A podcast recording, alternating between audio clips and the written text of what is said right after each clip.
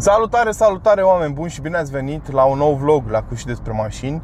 Uh, De data asta o să vorbesc despre brandul Alpina uh, Pentru că unii dintre voi mi-ați cerut să fac acest video. Deci vom discuta despre Alpina. Ce este Alpina? Alpina este tehnic un producător german cu sediul în Buchlo, în apropiere de Alpi dar haideți să multă lume știe că Alpina practic sunt niște BMW-uri tunate.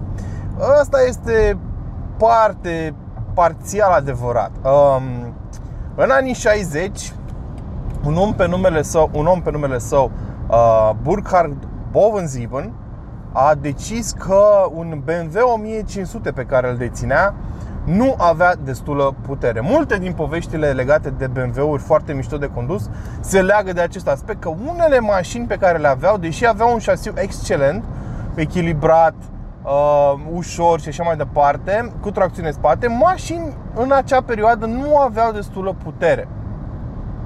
Pentru că trăiam într-o perioadă cu probleme cu petrolul, mașinile trebuiau să respecte niște limite, oamenii nu voiau mașini care să consume mult și așa mai departe.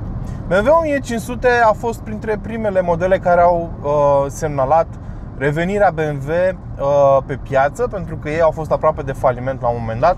Nu o să intru foarte mult în discuția asta, dar ideea e că BMW 1500 era o mașină de mase.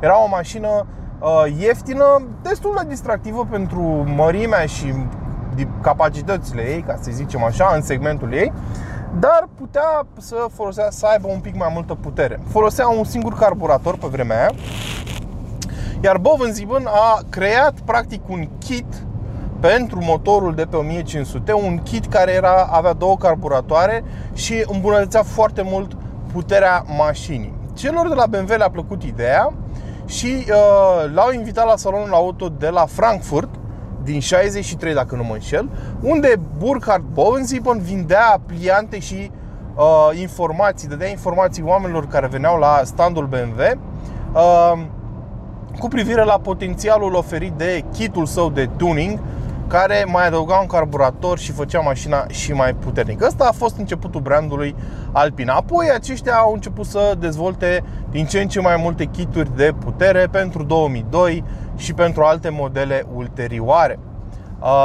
Alpina s-a remarcat foarte mult, uh, mai ales în motorsport. Dar înainte să trec la secțiunea de motorsport, haideți să vorbim despre numele acestui brand. Inițial, compania făcea mașini de scris și conform spuselor lui Burkhard Bovensipen, fondatorul companiei, uh, mă rog, fondatorul acestei uh, părți a companiei care se ocupa cu uh, tuningul mașinilor, numele a venit de la mama sa, care a spus că, în primul rând, Alpina e pronunțat la fel în toate limbile și va fi ușor de reținut, va avea un brand awareness foarte mișto. Iată, oameni din anii 50-60 care aveau deja idei despre cum ar trebui să-ți faci brandingul uh, la o companie uh, și a spus că oricum Buchlo, unde este sediul companiei, uh, este aproape de Alpi și se potrivește cu, uh, cu caracterul companiei. Așa că așa am ajuns la numele Alpina. De-a lungul timpului aceștia au creat mașini de curse, au concurat în diferite evenimente și nu au fost deloc deloc ignorați de lumea motorsportului. A fost una dintre puținele companii uh, din motorsport care a avut onoarea să aibă la volanul mașinilor sale atât pe uh, Hans Stuck cât și pe Niki Lauda. Dacă de Hans Stuck poate că nu a auzit la fel de multă lume, de Niki Lauda probabil ați auzit, faimosul uh, pilot de Formula 1. Bine, el a concurat în multe competiții care s-a duelat și cu uh, Sena și cu alții, cu Hunt uh, de-a lungul timpului. Un, uh, un foarte talentat conducător auto. Practic, uh, Niki Lauda a venit la Alpina pentru că undeva în anii 70, pentru, în 71 dacă nu mă înșel, pentru că fusese recrutat, venise scrisoarea de recrutare de la armată și el nu voia să facă armata și o modalitate de a scăpa era să se angajeze peste hotare. El este austriac și uh, Alpina era practic peste graniță și când a venit invitația de la ei să concureze cu mașinile lor, practic el ar fi, ar fi fost angajat în străinătate și ar fi putut să evite efectuarea stagiului militar. O poveste foarte interesantă. De-a lungul timpului, Alpina a dezvoltat mai multe mașini de curse și a deținut mai multe recorduri, chiar și în ziua de azi deține un record uh, cu mașinile sale. O mare influență în modul în care Alpina a făcut mașini și un uh, element diferențiator a fost faptul că ei uh, prin anii 70-80 deja făceau mașini cu motoare turbo.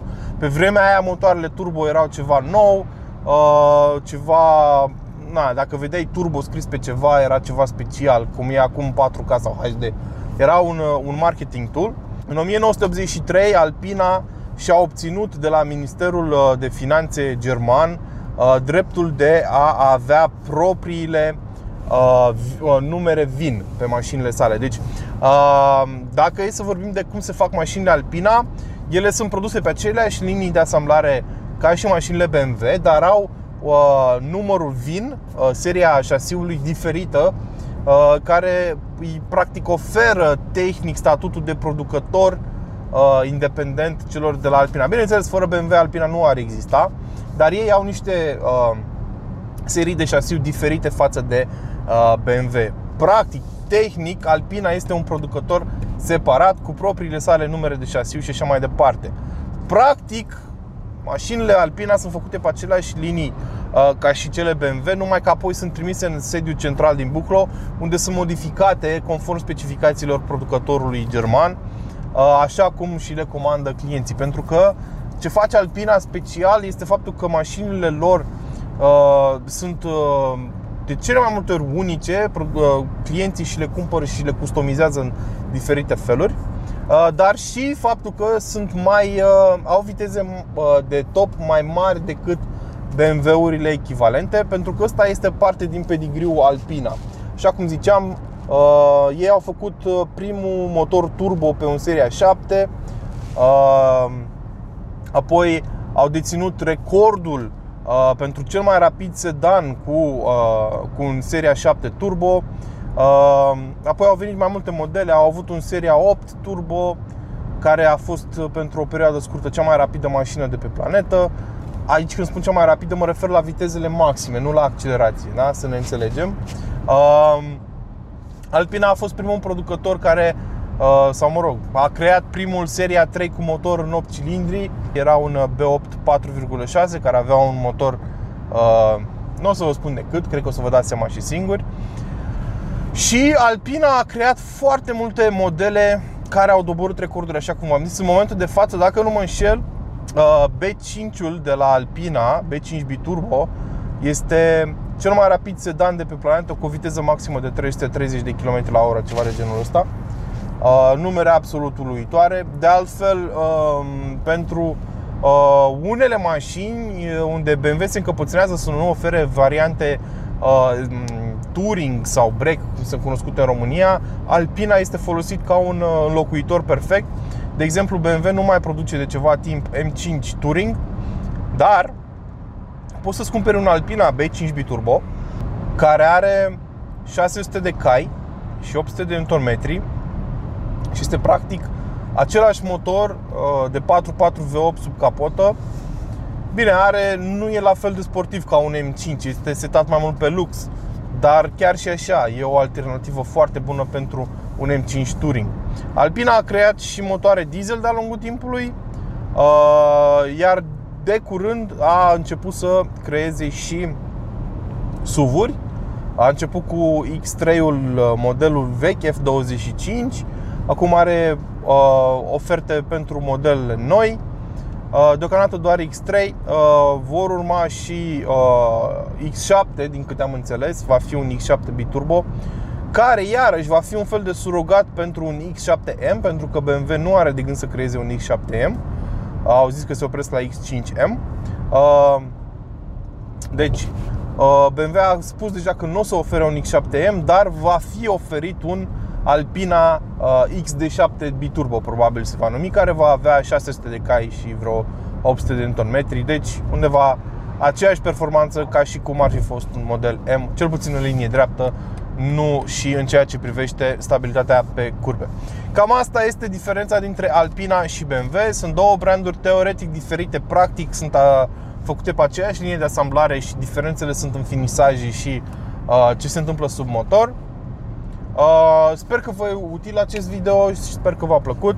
Uh, dacă mai aveți întrebări, completări, vi le aștept în secțiunea de comentarii de mai jos, uh, unde o să găsiți în descriere, o să găsiți și linkuri foarte utile. Nu uitați de un subscribe și lăsați-mi în comentariu să facem algoritmul ăla să funcționeze, să crească canalul. Până data viitoare, conduceți cu grijă.